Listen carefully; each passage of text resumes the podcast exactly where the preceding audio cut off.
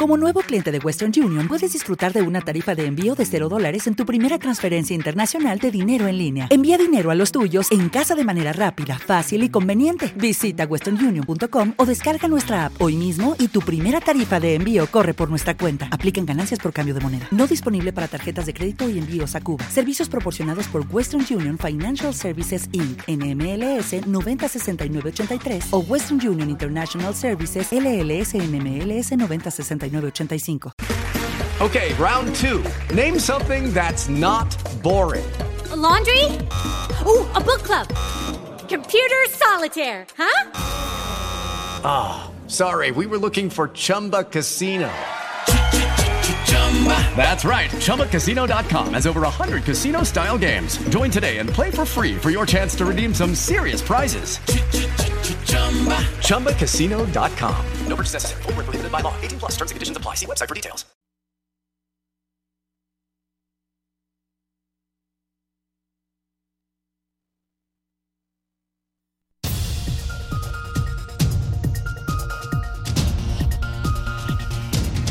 Noticiarios Pulso. Noticiarios Pulso. Independencia editorial y pluralidad desde la radio pública. Radio pública. Información que gira en torno al mundo. A nuestro mundo. Nuestro mundo. ¿Qué tal? Muy buenos días, bienvenidas, bienvenidos a este primer servicio informativo de los noticiarios Pulso Llegamos al viernes, viernes 27 de enero de 2023 y aunque pareciera que estamos ya finales, la verdad es que enero se hace eterno. Alexia Cervantes, ¿cómo estás? Encantada de saludarte Francisco Muñoz y de saludar a todas las personas que nos escuchan a través de las distintas frecuencias de Radio Educación porque en efecto ya es viernes, pero antes de irnos de fin de semana hay que irnos eh, bien informados, bien informadas con lo más relevante hasta el momento en México y en el mundo.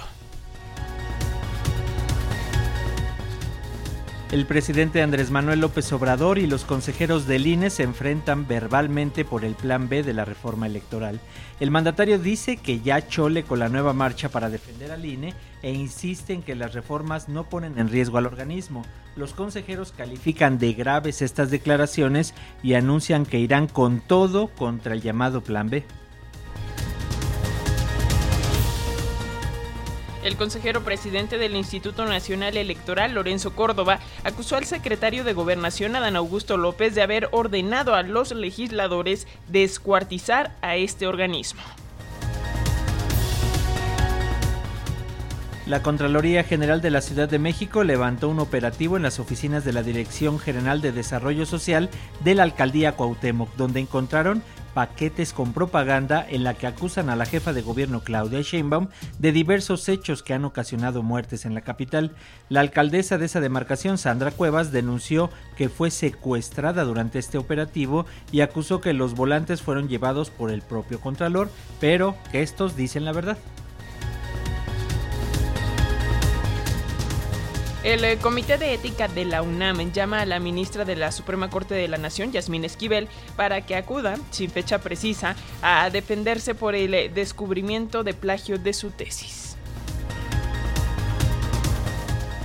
En información internacional, Israel lanza ataques aéreos contra Gaza en respuesta al lanzamiento de misiles por parte de militantes palestinos.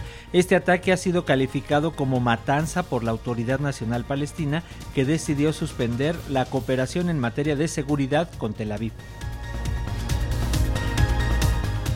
Rusia vuelve a atacar a Ucrania. Los drones y misiles rusos se extendieron a 11 regiones, entre ellas Kiev y Zaporilla, donde el saldo fue de 11 personas muertas y decenas de edificios dañados. Canadá se une a la coalición tanque. La ministra de Defensa, Anita Anad, anunció que su país proporcionará cuatro vehículos blindados Leopard al gobierno de Zelensky.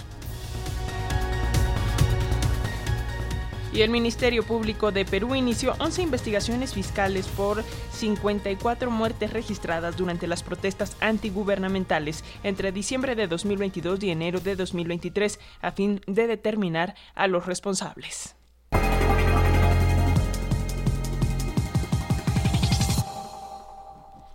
Iniciamos con la información nacional. El presidente Andrés Manuel López Obrador y el Consejo General del INE escalaron de nivel sus posiciones respecto a la reforma electoral.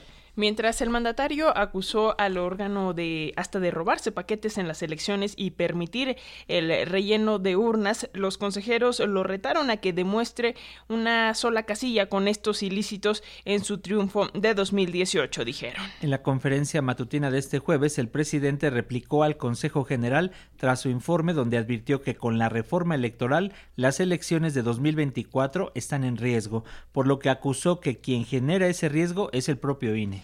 ¿Quién ha hecho valer la democracia en el país? cuestionó López Obrador y respondió a su pregunta. Ha sido el pueblo. Los que ponen en riesgo la elección son ellos, son los consejeros del INE.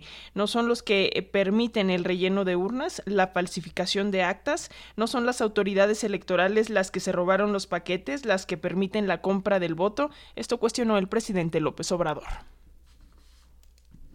Es falso que el gobierno y las nuevas leyes electorales pongan en riesgo la democracia, como denunció el consejero presidente del Instituto Nacional Electoral, Lorenzo Córdoba.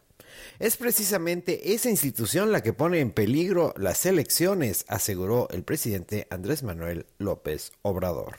¿Cómo se va a poner en riesgo una elección si quien ha hecho valer la democracia en el país ha sido el pueblo, no ellos? Los que ponen en riesgo la elección son ellos siempre. No son ellos los que permiten el relleno de urnas y la falsificación de actas. No son las autoridades electorales las que se roban los paquetes. No son las autoridades electorales las que permiten la compra del voto. ¿Qué no son estos los que le dieron este registro a candidatos a la presidencia que no cumplían los requisitos.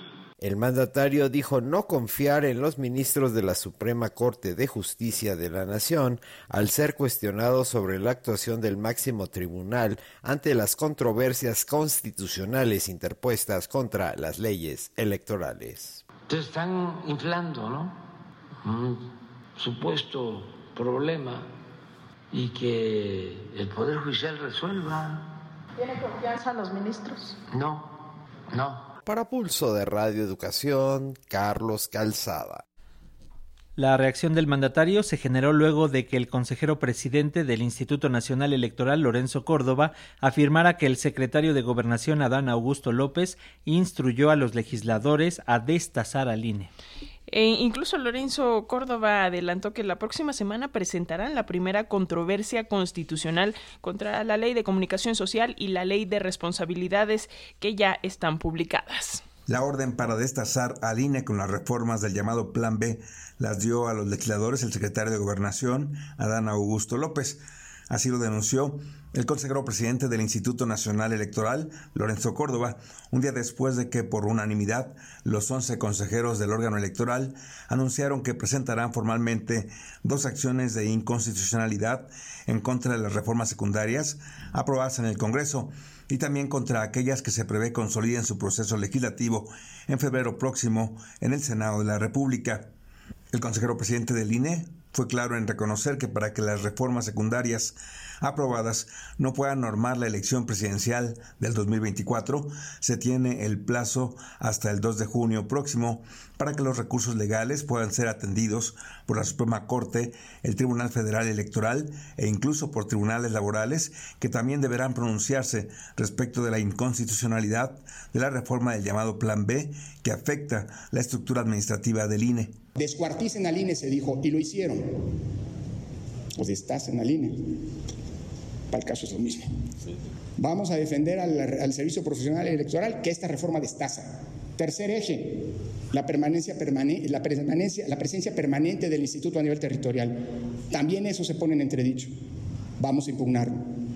La integridad del listado de electores, del padrón electoral. Ahora resulta que quien va a decir quiénes pueden votar desde el extranjero es la Secretaría de Relaciones Exteriores. Para Pulso de Radio Educación, Víctor Bárcenas. En conferencia de prensa, los consejeros dejaron en claro que no permitirán el regreso del México autoritario, por lo que retaron al presidente Andrés Manuel López Obrador a comprobar sus acusaciones que hizo sobre el órgano electoral. Y tras señalar que los dichos del mandatario son graves pero faltos de seriedad, acusaron que desde el gobierno federal se instruyó a destazar al instituto, pero advirtieron que están mutilando, mutilados pero no muertos. Escuchemos al consejero Big Espada Zancona, señalado que las acusaciones, eh, señalando que las acusaciones de López Obrador son graves. No son acusaciones serias, son acusaciones graves, pero adolecen de la mínima seriedad. Se ha repetido reiteradamente que el, el INE permite el fraude electoral. Se habla de relleno de urnas. Quiero ver un ejemplo de una urna rellena en época del IFE y del INE, de un acta falsificada.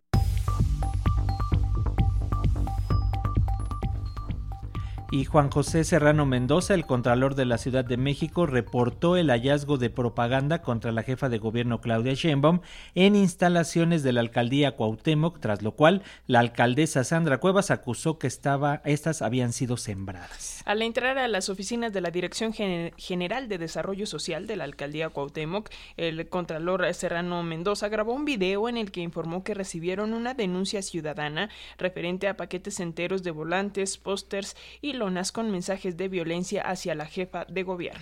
Uno de los volantes decía, Claudia convirtió la Ciudad de México en tragedia, ¿la quieres en tu ciudad? Esta historia continuará. Escuchemos parte del video que subió a redes sociales el Contralor de la Ciudad de México, Juan José Serrano. Soy Juan José Serrano, derivado de una denuncia ciudadana que lesiona el órgano interno de control, eh, referente a documentación que se encontraba en la Dirección General de Desarrollo Social el órgano interno de control vino a ubicarla y se encontró todo esto. Son 13 paquetes con folletos, unas mantas con esta que dicen esto. Mientras Serrano Mendoza llevaba a cabo esa revisión, llegó a las instalaciones la alcaldesa Sandra Cuevas y dijo a los medios esos volantes no existen, esos volantes nada más los traía el Contralor y últimamente aunque existieran los volantes no estamos diciendo nada que no sea verdad. La alcaldesa Sandra Cuevas acusó al contralor de cometer un delito argumentando que el operativo en contra de sus oficinas era ilegal, pues carecían de una orden y anunció que presentaría una denuncia penal contra la jefa de gobierno Claudia Sheinbaum, no sin antes arengar a sus trabajadores y preguntarles a quién le vamos a partir su madre y ellos respondieron a Claudia. Si algo nos distingue es que somos más inteligentes y más chingones que Moreno. Eso sí. Y yo personalmente, yo Sandra Cueva, soy más chingona que Claudia Sheinbaum. Así que no nos vamos a prestar a este teatro que están haciendo. El delito ya lo cometieron. Nuevamente se equivocaron. Hubo una detención ilegal de la libertad en contra de servidores públicos de la Dirección General de Desarrollo Social y desplegaron un operativo de granaderos en mis oficinas, sin ninguna notificación. No se dejen amedrentar, no vamos a entrar en provocaciones y lo más importante, no vamos a parar el trabajo, muchachos. Así es. no vamos a parar el trabajo. Si esas oficinas se las quieren comer, que se las coman. Porque yo me voy a comer la Ciudad de México. Así, que nos vamos a trabajar y ya saben que a nosotros no nos tiembla nada, ni nos da miedo nadie. ¿Quién nos da miedo? Nadie. ¿A qué venimos? A trabajar. ¿A quién le vamos a partir su madre?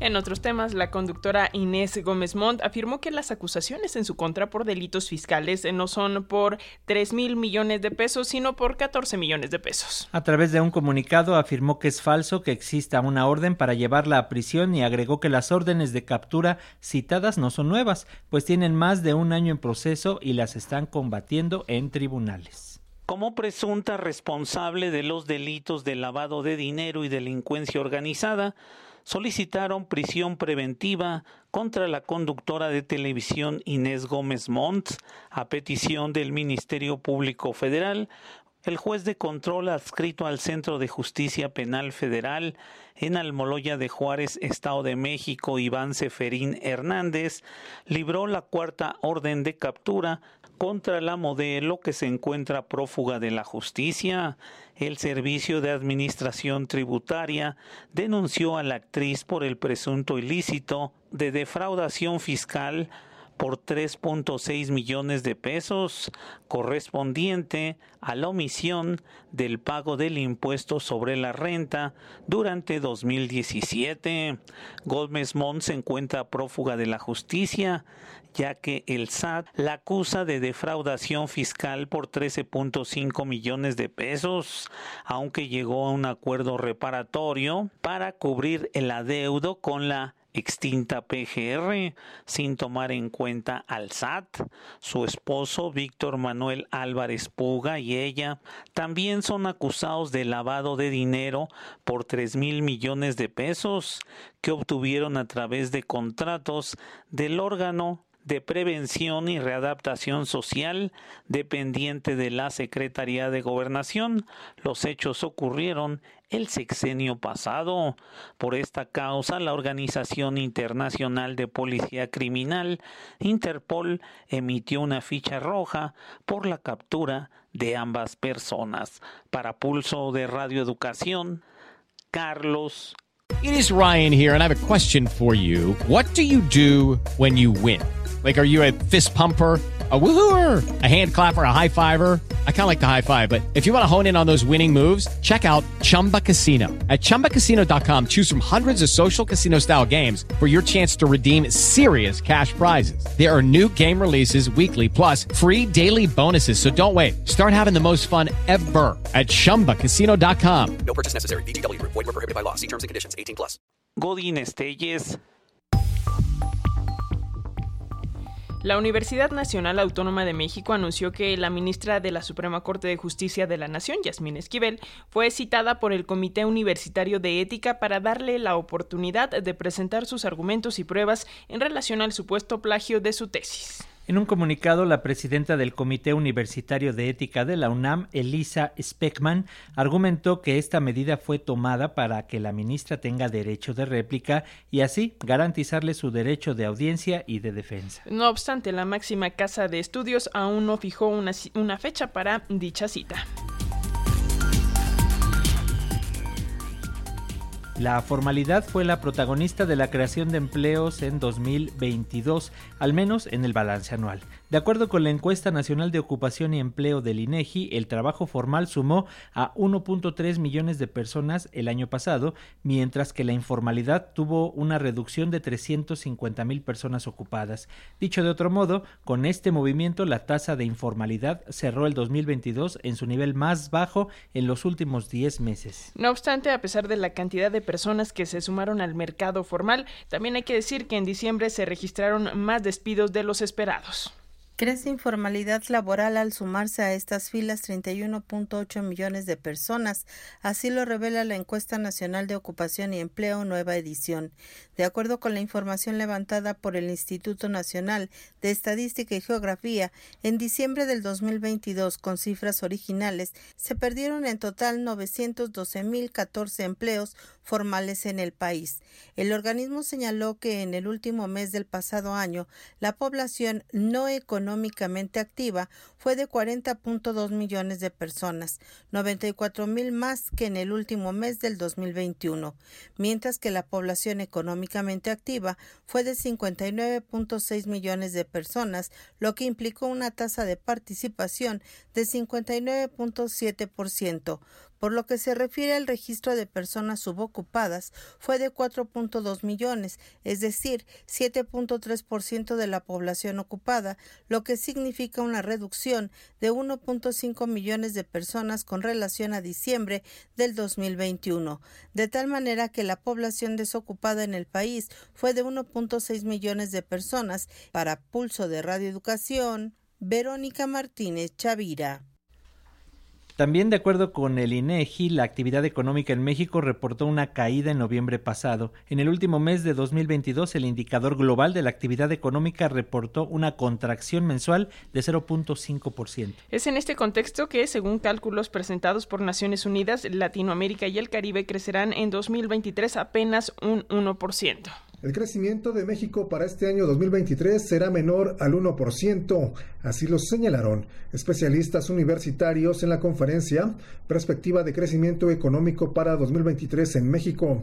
El académico César Armando Salazar del Instituto de Investigaciones Económicas de la UNAM señaló que los altos niveles de inflación, la guerra entre Rusia y Ucrania y el desempeño de la economía estadounidense afectarán a nuestro país. La economía mexicana en el 2022 estaría cerrando un poco por debajo del 3% en el 2022. Esto es un poco más alto de lo que se había previsto a mitad de año, muy en línea con lo que en el intervalo alto que había estimado la Secretaría de Hacienda. Sin embargo, para el 2023, los pronósticos más recientes ya están estimando un crecimiento que será por debajo del 1%. Salazar López consideró que la política monetaria restrictiva impuesta en todo el mundo afecta a la economía mexicana. Muchos factores son externos. Por ejemplo, el hecho de que haya una política monetaria muy restrictiva casi todo el mundo, pero particularmente en Estados Unidos. Para Pulso de Radio Educación, Sosimo Díaz. La jefa de gobierno Claudia Sheinbaum informó que desde el inicio de su administración todos los delitos de alto impacto han disminuido por lo menos 50% y aseguró que la Ciudad de México tiene a los mejores policías del país. La mandataria también agradeció el profesionalismo, liderazgo y experiencia del secretario de Seguridad Pública Omar García Harfuch en las labores de construcción de la paz cuya tarea dijo es permanente. El secretario celebró que de acuerdo con la última encuesta nacional de seguridad pública urbana del INEGI, la percepción de inseguridad en la Ciudad de México pasó de 92% en el primer trimestre de 2018 a menos del 60% en el último trimestre del 2022, lo que representa un descenso de más de 30 puntos por debajo del promedio nacional. Después de entregar reconocimientos y estímulos a policías capitalinos, la jefa de gobierno Claudia Sheinbaum anunció que aumentará en 9% el sueldo de los elementos adscritos a la Secretaría de Seguridad Ciudadana local durante el presente año, aunque no precisó cuándo entrará en vigor el incremento en los ingresos de los elementos de la corporación. Decirles que este año va a haber un nuevo aumento salarial del 9%. Hasta ahora, pues sumado son 45% y va a haber un nuevo incremento de 9%, que es para todas las corporaciones de la Policía de la Secretaría de Seguridad Ciudadana, preventiva, bancaria industrial y auxiliar. También dijo que cumplen dos semanas de vigilar en el metro los más de 6.000 elementos de la Guardia Nacional, pero aclaró que su función no es restringir el comercio de los denominados vagoneros, sobre las denuncias de falta de mantenimiento y accidentes en el metro, uno de los cuales costó la vida a un estudiante y dejó 106 heridos en la línea 3 el 7 de enero pasado, la funcionaria respondió así a sus críticos. Segundo, de que no hay capacidad en la jefa de gobierno. Sí hay capacidad en la jefa de gobierno. Y tenemos un gran equipo. Entonces, a quien este, oídos eh, que lo quieran escuchar. Eh, y tercero, vamos a dejar un mejor metro del que recibimos, porque ese fue nuestro compromiso desde el primer momento y lo vamos a cumplir. Insistió en que la prioridad es brindar seguridad a los usuarios en este medio masivo de transporte y por eso realizan inversiones múltiples para garantizar un mejor servicio y prevenir más incidentes atípicos. Para Pulso de Radio Educación, Carlos Godín Estelles. Y bueno, para hablar eh, de estos temas, hacemos contacto ahora con el doctor Salvador Guerrero Chiprés. Eres el presidente del Consejo Ciudadano para la Seguridad y la Justicia de la Ciudad de México. Muy buenos días, Salvador, ¿cómo estás? Eh, buenos días, Alexia. Buenos días, Francisco. Estoy a tus órdenes. Gusto de saludar a tu audiencia. Igualmente, doctor, siempre un gusto platicar contigo. Por favor, coméntanos con estos datos. Señalan que somos la ciudad más segura según la percepción ciudadana y las propias cifras del INEGI. ¿A qué se debe esta percepción ahora, doctor?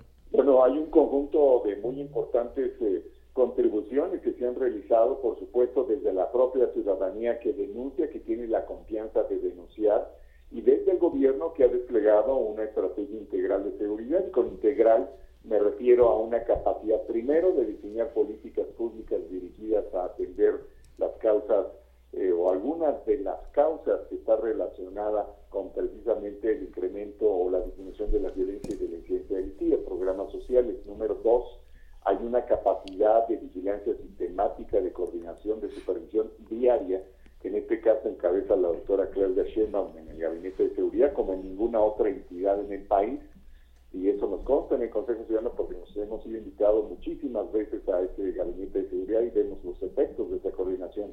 Número tres, hay coordinación a nivel local y federal, así como trabajo colaborativo entre diversas instancias del gobierno de la ciudad, particularmente la Secretaría de Seguridad Pública, perdón, de Seguridad Ciudadana y la Fiscalía General de Justicia.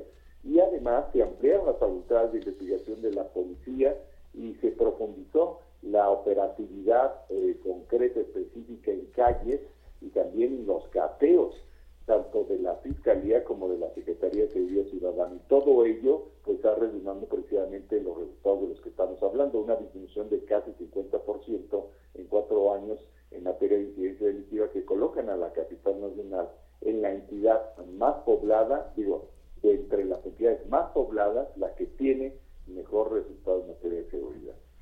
Eh, doctor Salvador, en un balance, eh, digamos, ¿qué delitos todavía persisten o le preocupan a la ciudadanía de la capital del país? Bueno, por supuesto, todos nos preocupan, todos los delitos, todavía falta mucho por, por lograr. Hay una inflexión profundizada, continua, que se, que se evidenció en el año 2022.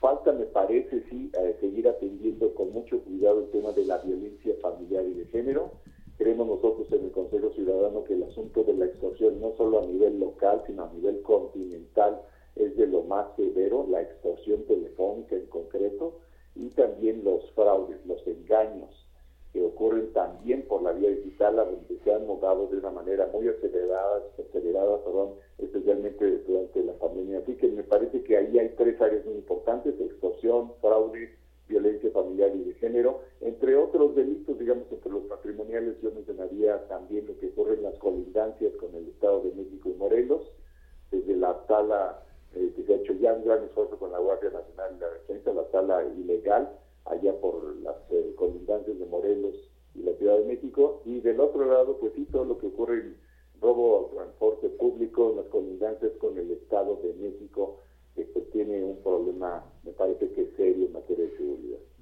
Doctor, con esto que nos estás comentando eh, y con el apoyo que ustedes brindan desde el Consejo con el chat y la línea telefónica, eh, ¿están también notando que a nivel nacional hay, hay un, eh, una disminución? ¿Están viendo que, que hay aumento? ¿Cuál es la preocupación de la ciudadanía en estos momentos? Fíjate que a nivel nacional, incluso el propio gobierno de México lo reconoce, la extorsión pues tiene un incremento que menciona solamente que durante el año pasado hubo 10.340 eh, carpetas de investigación abiertas eh, por asuntos de extorsión, cuando el año previo, en 2021, hubo 8.828, es decir, hubo un aumento el año pasado de 17%. Entonces, a nivel nacional me parece que es un asunto muy importante. Y creo que también en términos de percepción positiva, en todo el país hay una gran ventana de oportunidad para que mejore esta misma percepción. En la Ciudad de México sí hay que señalar que ha disminuido 30 puntos porcentuales la percepción negativa en materia de seguridad según los datos del INEGI. Los datos duros del INEGI nos indican que eh, había en el, uno del último trimestre del 2018 92% o 93% de la población consideraba que era insegura la capital y eso ha bajado prácticamente al 60% en el último reporte correspondiente al último trimestre de 2022 del propio INEGI. Entonces, eso es lo que yo diría también en el panorama local y nacional.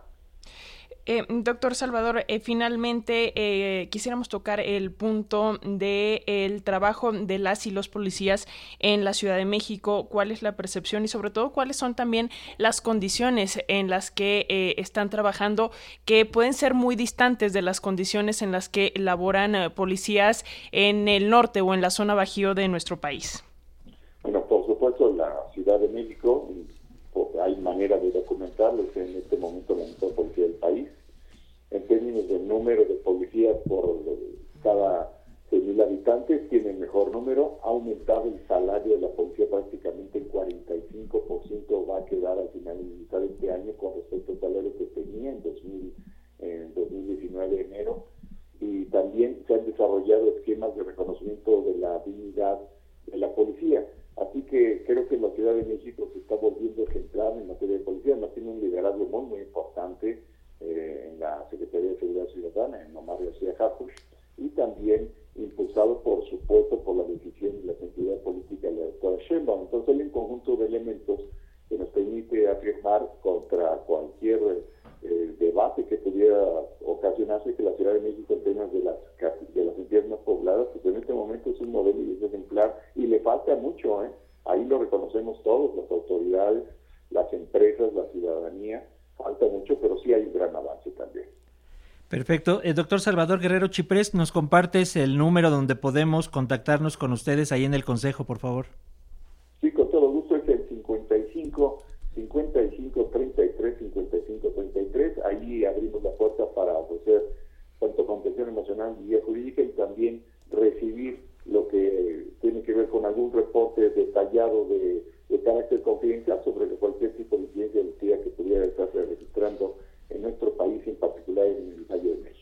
Pues ahí está, 55 55 33 55 33. Y doctor Salvador Guerrero Chiprés, como siempre, te agradecemos mucho por este tiempo para las audiencias de Radio Educación. Alexia Francisco, muchísimas gracias a ustedes y que tengan muy, muy buen día. Igual para usted. Hasta luego, doctor.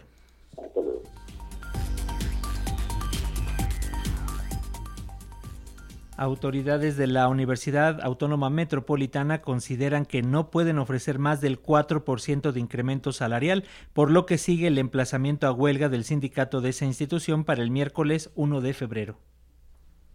El Sindicato Independiente de Trabajadores de la Universidad Autónoma Metropolitana solicitó a la Secretaría de Hacienda que proporcione el monto de recursos asignados a dicha casa de estudios para atender la demanda sindical, para determinar si de verdad no puede otorgar un incremento superior al 4% ofrecido. Los sindicalizados se manifestaron afuera de Palacio Nacional al pedir que se aclare esta información, pues ellos demandan el 35% de aumento y la UAM ofrece el 4%.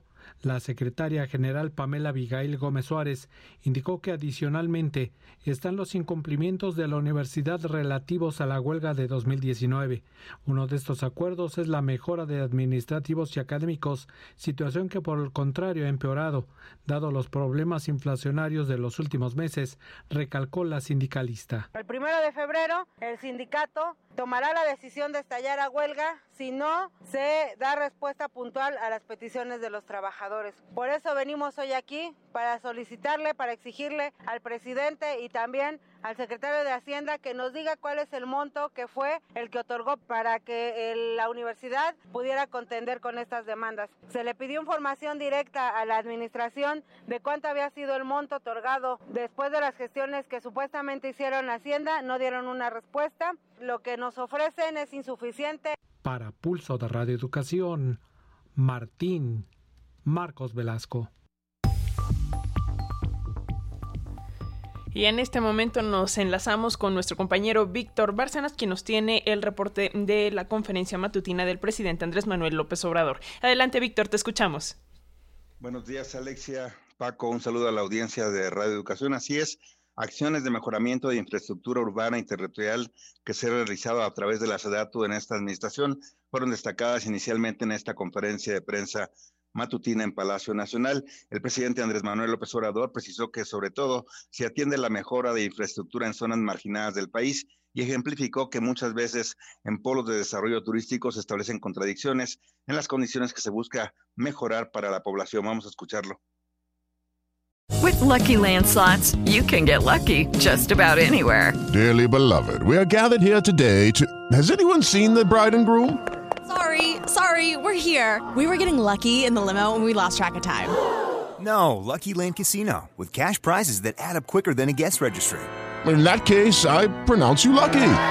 Play for free at LuckyLandSlots.com. Daily bonuses are waiting. No purchase necessary. Void where prohibited by law. 18 plus. Terms and conditions apply. See website for details. Hey guys, it is Ryan. I'm not sure if you know this about me, but I'm a bit of a fun fanatic when I can. I like to work, but I like fun too. It's a thing. And now the truth is out there. I can tell you about my favorite place to have fun. Chumba Casino. They have hundreds of social casino style games to choose from with new games released each week. You can play for free anytime, anywhere and each day brings a new chance to collect daily bonuses. So join me in the fun. Sign up now at ChumbaCasino.com. No purchase necessary. VGW. Void were prohibited by law. See terms and conditions. 18 plus. De gran lujo y al mismo tiempo colonias populares sin servicios donde viven los trabajadores del sector turístico.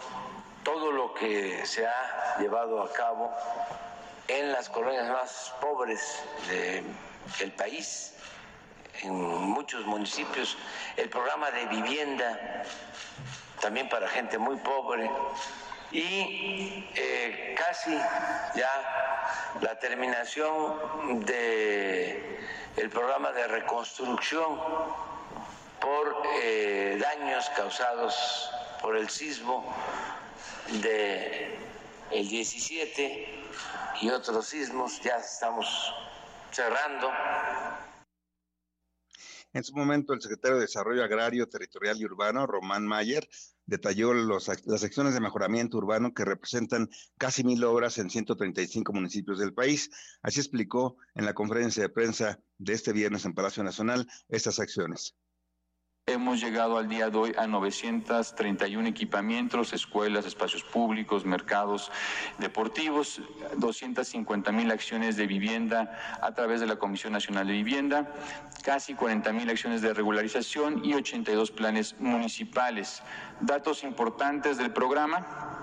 Eh, a través de todos sus componentes son 370 mil empleos, 94 reconocimientos nacionales e internacionales de arquitectura y urbanismo. Hemos atendido y beneficiado a una población de 8 millones de personas en un radio de 750 metros a la redonda de cada una de las intervenciones. Eh, el volumen de obra equivale a 8.8 millones de metros cuadrados intervenidos o lo equivalente a más de 450 zócalos de la Ciudad de México. Eh, la tipología, parques y plazas con el 30%, vialidades con el 29% de estos equipamientos, educación y cultura 159 equipamientos, el 17%, salud y seguridad 43%, comercio, mercados públicos, un tema muy importante, y la parte deportiva 151 equipamientos, el 16%. También estuvo presente en esta conferencia matutina la subsecretaria de la SEDATU, Edna Vega. Ella precisó que están por concluirse las acciones de reconstrucción de vivienda e infraestructura que fueron afectados por los sismos del 2017 en 10 entidades federativas del país y particularmente en Oaxaca, Chiapas, Guerrero y Puebla. Así detalló la funcionaria las acciones de reconstrucción que tienen un avance de cumplimiento de más del 90%.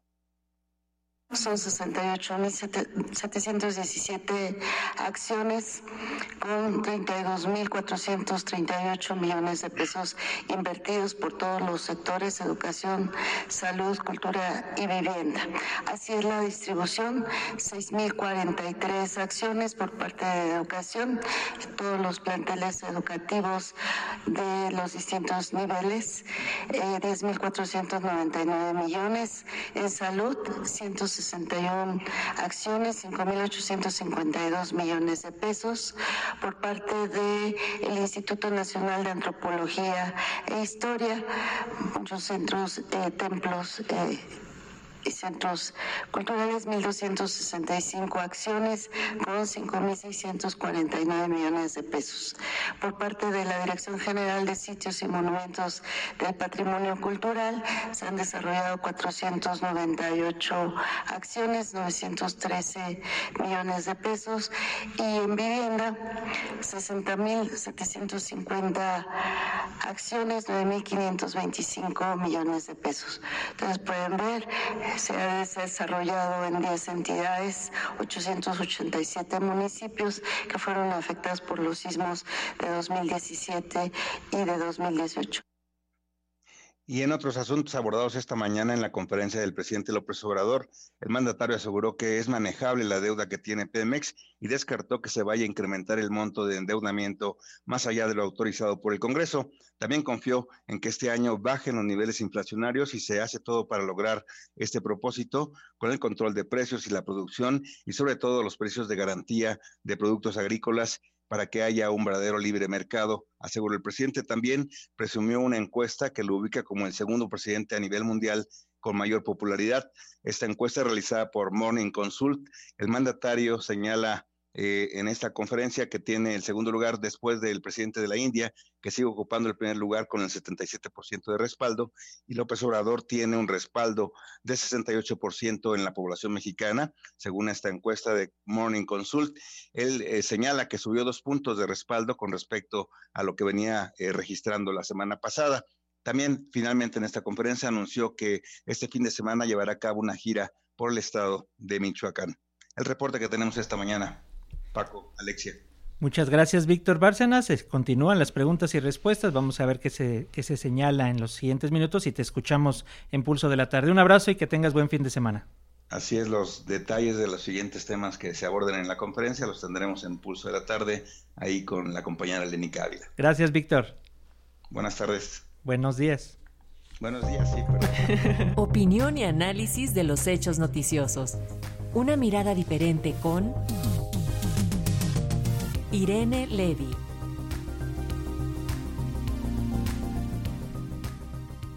Así es, como todos los viernes tenemos el comentario de la maestra Irene Levy. Ella es experta en eh, temas de comunicación y telecomunicaciones. Y el tema de hoy es la inteligencia artificial y en concreto una aplicación de chat de la que se está hablando mucho. ¿No es así, maestra? ¿Cómo estás? Adelante, te escuchamos.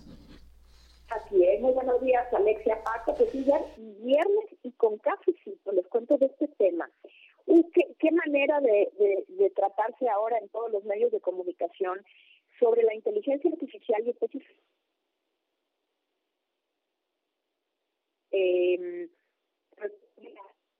tener trained transformer en inglés y este chat eh, esta aplicación, porque más que un chat es una aplicación, aunque pertenece a esta a este género de los chats chatbots, es decir, estas aplicaciones con las que tú puedes hablar, con las que puedes interactuar sin que haya otro humano detrás de esto, pues justamente es, eh, se trata de una aplicación que pertenece a una empresa que se llama OpenAI, Open Artificial Intelligence, eh, que fue eh, lanzado este producto en noviembre, el 30 de noviembre de 2022. Eh, apenas tiene, tiene no, ni siquiera ha cumplido los, dos meses. Para que se den una idea, esta eh, aplicación le permite a sus usuarios elaborar eh, ensayos, responder preguntas, no nada más eso, sino que puede hacer canciones, puede componer música, puede hacer contabilidad, puede responder eh, correos electrónicos eh, y esto lo hace en cualquiera o casi cualquier idioma, no solamente en inglés. Eh, esta aplicación tuvo durante su primera semana de lanzamiento un millón de usuarios y se espera que en 2023 alcance por lo menos los 200 millones de usuarios. Lo que esta aplicación representa un montón de retos. Eh, y, de problemas de competencia para um, las empresas como Google. Google que ha sido una empresa pues que se conoce como el buscador más eh, recurrente o recurrido por la gente, pues obviamente al no ser chat GPT no es un buscador, pero en efecto también puede, eh, digamos, competir con, con, eh, con Google sobre este tema, pues representa un gran reto para estas tecnológicas. Microsoft, este, también gigante tecnológico, pues ya le echó el ojo y desde 2019 le invirtió mil millones de dólares. Y ahora ha anunciado que habrá nuevas inversiones en esta en esta aplicación a pesar de que al mismo tiempo ya lo hemos platicado en este espacio eh, se están despidiendo muchos eh, empleados de las diferentes eh, empresas tecnológicas. Concretamente Microsoft está despidiendo o ya anunció que va a despedir este año 10.000 empleados de su gran empresa. Y al mismo tiempo está invirtiendo eh, en esta inteligencia artificial. ¿Qué está sucediendo? Bueno, pues que estamos viendo realmente un cambio de paradigma tecnológico. Se dice que 2023 será el año del, del lanzamiento oficial o más importante de la, de la inteligencia artificial, que tendrá, digamos, un gran este, este tipo de, de tecnología eh, y vemos en este, en este caso en concreto este, esta aplicación que, ya se puede bajar. Claro que tiene costo, ¿no? En, pesos está 205 pesos al mes, eh, pero mm, desde luego se está perfeccionando los mismos creadores y la misma empresa dice que bueno, esto es una es una tecnología que está en constante mejora pero pues, representa muchísimos retos, caray. Eh, empecemos por la educación. En algunas escuelas de Estados Unidos ya se prohibió desde luego esta esta aplicación, inclusive en los sitios, en, la, en el Wi-Fi que tienen las, las, las escuelas, no se puede acceder a este a este sitio, está dentro de los sitios, sitios prohibidos, pues porque realmente representa un, un, un, reto o, vamos a decirlo así, un problema para los profesores, pues eh, que mm, no no cuentan con, con una aplicación en la que le puedes decir, bueno, a ver, hazme un ensayo de tantas palabras sobre este libro, hazme un resumen y automáticamente en, en segundos el, la aplicación lanza un ensayo o un resumen no, no solo sobre un libro, sino incluso sobre un personaje, etcétera, etcétera. Eh, entonces, el tema educacional es, es un problema. Quizás nos lleve esto a, a, tener que cambiar todavía más, porque ya se había cambiado. Se está cambiando el, paradigma, el modelo de, de, educación. Otros problemas también, como mm, problemas éticos. ¿Hasta dónde vamos a llegar con la inteligencia artificial como para ya incluso sustituir el pensamiento crítico o el pensamiento sintético de las personas, que pues quizás ya no sea necesario ni siquiera que lean, ¿no? Eh, eh, entonces es, complejo. Y desde luego también el, el, asunto legal, ¿no? Bueno, pues esto puede llegar a dar, eh, o, o seguramente ya está dando problemas de plagios, ahora que está esto de moda en México, de plagios, eh, eh, de, de, de, trabajos, pues son trabajos o son preguntas que se le hacen al chat y que pues probablemente sea muy difícil de saber si hay un plagio, porque no es que haya una obra igual a esa, sino que en realidad es eh, la aplicación de inteligencia artificial la que crea la obra o crea el, el texto en el momento en que uno se lo solicita.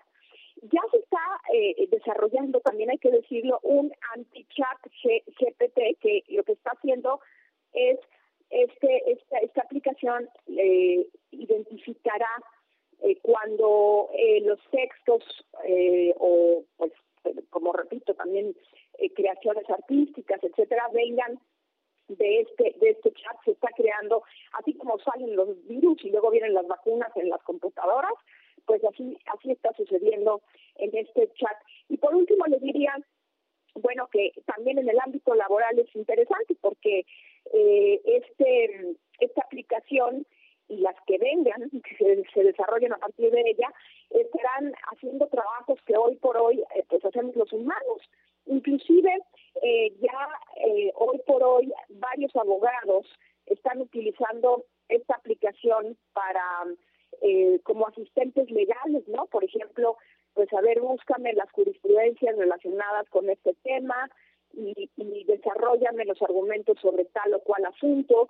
Y, y bueno, este chat funciona para eso, este, esta aplicación, o también para, como decía, para hacer números y contabilidad, este, este, esta aplicación también tiene que ver con las ciencias, con las matemáticas, las, la química, puede desarrollar o responder preguntas complejas respecto a fórmulas, etcétera. Y desde luego se alimenta con toda la información pues con que ya se cuenta eh, eh, en internet. Y bueno, pues para terminar les diría yo que, que en efecto está, está aquí ya la inteligencia artificial y me parece que los gobiernos, la, la academia, eh, la sociedad eh, tendríamos que estar discutiendo cómo manejar esto, no cómo hacerlo a un lado o prohibirlo, sino porque, porque yo creo que pueden ser herramientas muy interesantes, pero sí cómo enfrentarnos a los retos que todo esto nos está presentando y cómo hacerlo de manera eh, ética y de manera en la cual avancemos a ser una mejor humanidad y no nos quedemos sentados simple y sencillamente observando cómo un robot hace nuestro trabajo, hace nuestras canciones y hace todo lo que nosotros estábamos acostumbrados a hacer. Pues este es mi comentario por hoy y les deseo muy bonito fin de semana. Igual para ti, maestra, muchas gracias por esta información y por traer estos debates a la mesa. Un abrazo. Abrazo.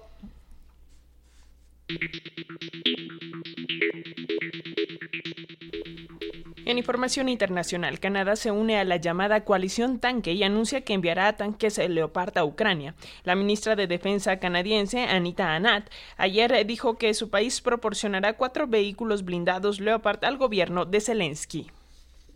Al menos 11 muertos en ataques rusos en varias zonas de Ucrania, incluida la capital Kiev y Zaporilla. Otras 11 personas han resultado heridas.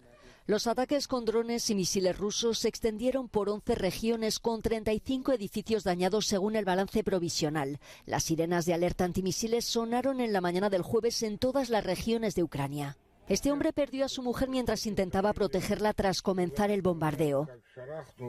La agarré y la arrastré. Luego hubo una gran explosión. Caímos al suelo. Le dije, levántate. Pero ella no se levantó. Le dije, Natasha, Natasha, pero no se puso en pie.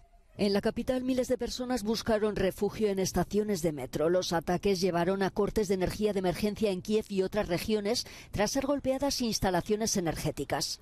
Este ataque masivo se produce un día después de que varios países occidentales anunciaran la entrega de tanques al ejército ucraniano. Según la Fuerza Aérea de Ucrania, 47 de los 55 misiles disparados por Rusia fueron derribados. Hay que decir que en esta guerra de Rusia en Ucrania y ante la entrega de tanques Leopard a Kiev, la Fundación Rusa de Investigación Avanzada y la empresa Android Technics diseñan un robot que estará preparando para destruir tanques Abrams y Leopard. Los soldados de Ucrania se enfrentarán en breve a robots en el campo de batalla. La Fundación Rusa de Investigación Avanzada y la empresa Android Technics prepara una versión de combate del robot Marker diseñado para destruir los tanques Abrams y Leopard. Así lo publicó en Telegram Dmitry Rogozin, jefe del grupo de expertos militares Lobos del Zar. Añadió que cuatro robots Marker en versiones de reconocimiento y ataque serán entregados a la zona de defensa aérea en febrero.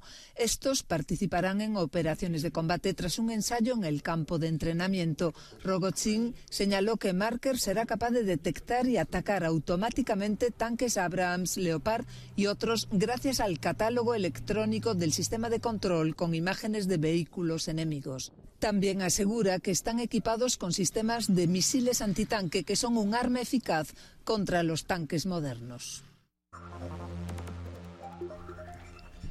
Por otra parte, nueva escalada en el conflicto entre Israel y Palestina. Ayer Israel lanzó ataques aéreos contra la franja de Gaza luego de que militantes palestinos dispararan misiles desde esa región. El ataque dejó a 10 palestinos muertos y varios heridos, por lo que la Autoridad Nacional Palestina calificó los hechos como matanza y anunció la suspensión de la cooperación en materia de seguridad con Tel Aviv. En tanto, Hamas prometió que Israel pagará el precio por esta acción y Estados Unidos lamentó que Israel y Palestina suspendan la cooperación en seguridad. Nueva escalada de violencia en el conflicto en Oriente Próximo. Israel ha lanzado ataques aéreos en Gaza después de que militantes palestinos dispararan misiles desde la franja. Las fuerzas de defensa israelíes han informado de que han llevado a cabo al menos dos ataques contra un taller subterráneo de armamento de Hamas, la organización que rige en Gaza, y un sitio de entrenamiento. La intervención se produjo después de que se informara del lanzamiento de cinco misiles desde el territorio árabe. Todos fueron derribados o no alcanzaron su objetivo. El nuevo intercambio de hostilidades entre los dos enemigos irreconciliables tiene su origen en la redada más letal en décadas de Israel. Al menos nueve personas murieron y veinte resultaron heridas en la localidad de Jenin, en Cisjordania, como consecuencia de esa incursión. Las autoridades palestinas han suspendido la cooperación en seguridad con Tel Aviv. Y este 27 de enero se conmemora el Día de las Víctimas del Holocausto y en varios países se llevan acciones para recordar a las víctimas de estos acontecimientos. Por otra parte, en Estados Unidos, el presidente Joe Biden anunció que vetará cualquier norma que propongan los republicanos y que apunte a sembrar el caos económico y financiero al arriesgar al país a entrar en una zona de default. El presidente Joe Biden usó un discurso en un salón del Sindicato de Mecánicos de Vapor en el vecino estado de Virginia para lanzar un ataque contra los republicanos que controlan la Cámara de Representantes, advirtiendo que algunas de sus propuestas son peligrosas para la economía del país. En su primer discurso económico importante de este año, Biden promocionó su historial económico, incluida la creación de más empleos en manufactura, una baja en la tasa de desempleo y las cifras de crecimiento económico mejores de lo esperado y se refirió a las nuevas políticas propuestas por algunos republicanos.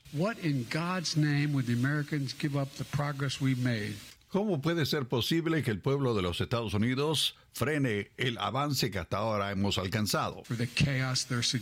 En el caos que ellos están sugiriendo.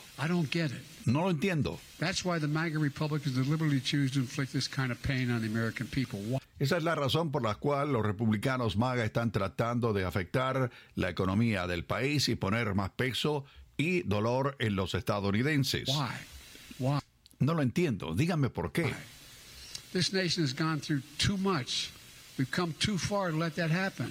Este país ha avanzado mucho y no podemos dar marcha atrás.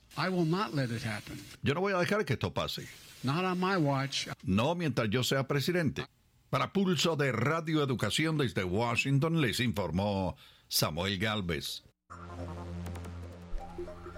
En Perú, el Ministerio Público inició 11 investigaciones fiscales por 54 muertes registradas durante las protestas antigubernamentales entre diciembre de 2022 y enero de 2023 a fin de determinar a los responsables. De acuerdo con cifras oficiales, 46 manifestantes y un policía han perdido la vida producto de los enfrentamientos, mientras que otras 16 personas murieron por hechos vinculados al bloqueo de las vías en diferentes regiones de la nación andina. Adicionalmente, la Fiscalía dijo que han sido reportados 793 heridos, 435 de ellos civiles y 358 agentes de la Policía Nacional.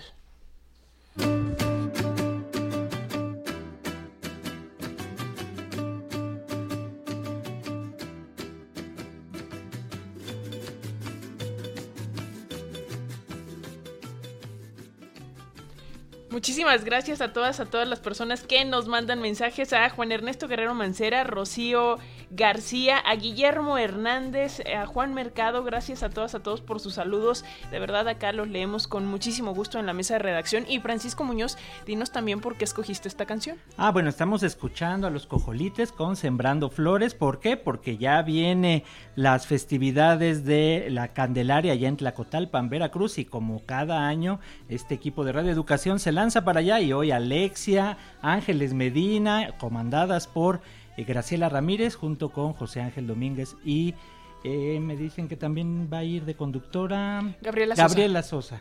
Ahí van a estar, van a estar transmitiendo a partir del día 31. 1 y 2 de febrero a las 8.30. Así que no se pierdan esas transmisiones del noveno foro especial de Son Jarocho y que nos lleven, nos traigan parte de Tlacotalpan por las vías aéreas de Sonoras para Radio Educación.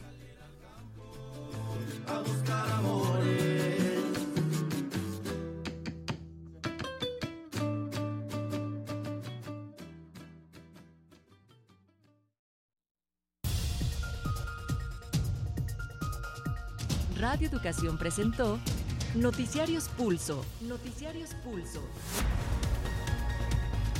Independencia editorial y pluralidad desde la radio pública. Radio pública. Información que gira en torno al mundo. A nuestro mundo. Nuestro mundo. Trabajamos para ustedes en la redacción Aida Aguilar, Alexia Cervantes y Francisco Muñoz, la coordinación nacional de Manuel Mora, la coordinación internacional y realización de Ángeles Medina. En la edición y grabación de las notas, Gregorio, no, hoy vino Fortino Longines. En los controles técnicos, aquí en el estudio B, esta mañana está Cuthberto Garcés. Las redes sociales de Roberto Hernández y Tania Nicanor.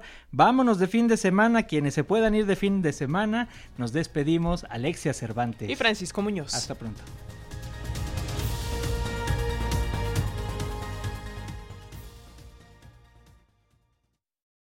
O'Reilly Auto Parts puede ayudarte a encontrar un taller mecánico cerca de ti. Para más información, llama a tu tienda O'Reilly Auto Parts o visita oreillyauto.com. Oh, oh, oh, O'Reilly Auto Parts.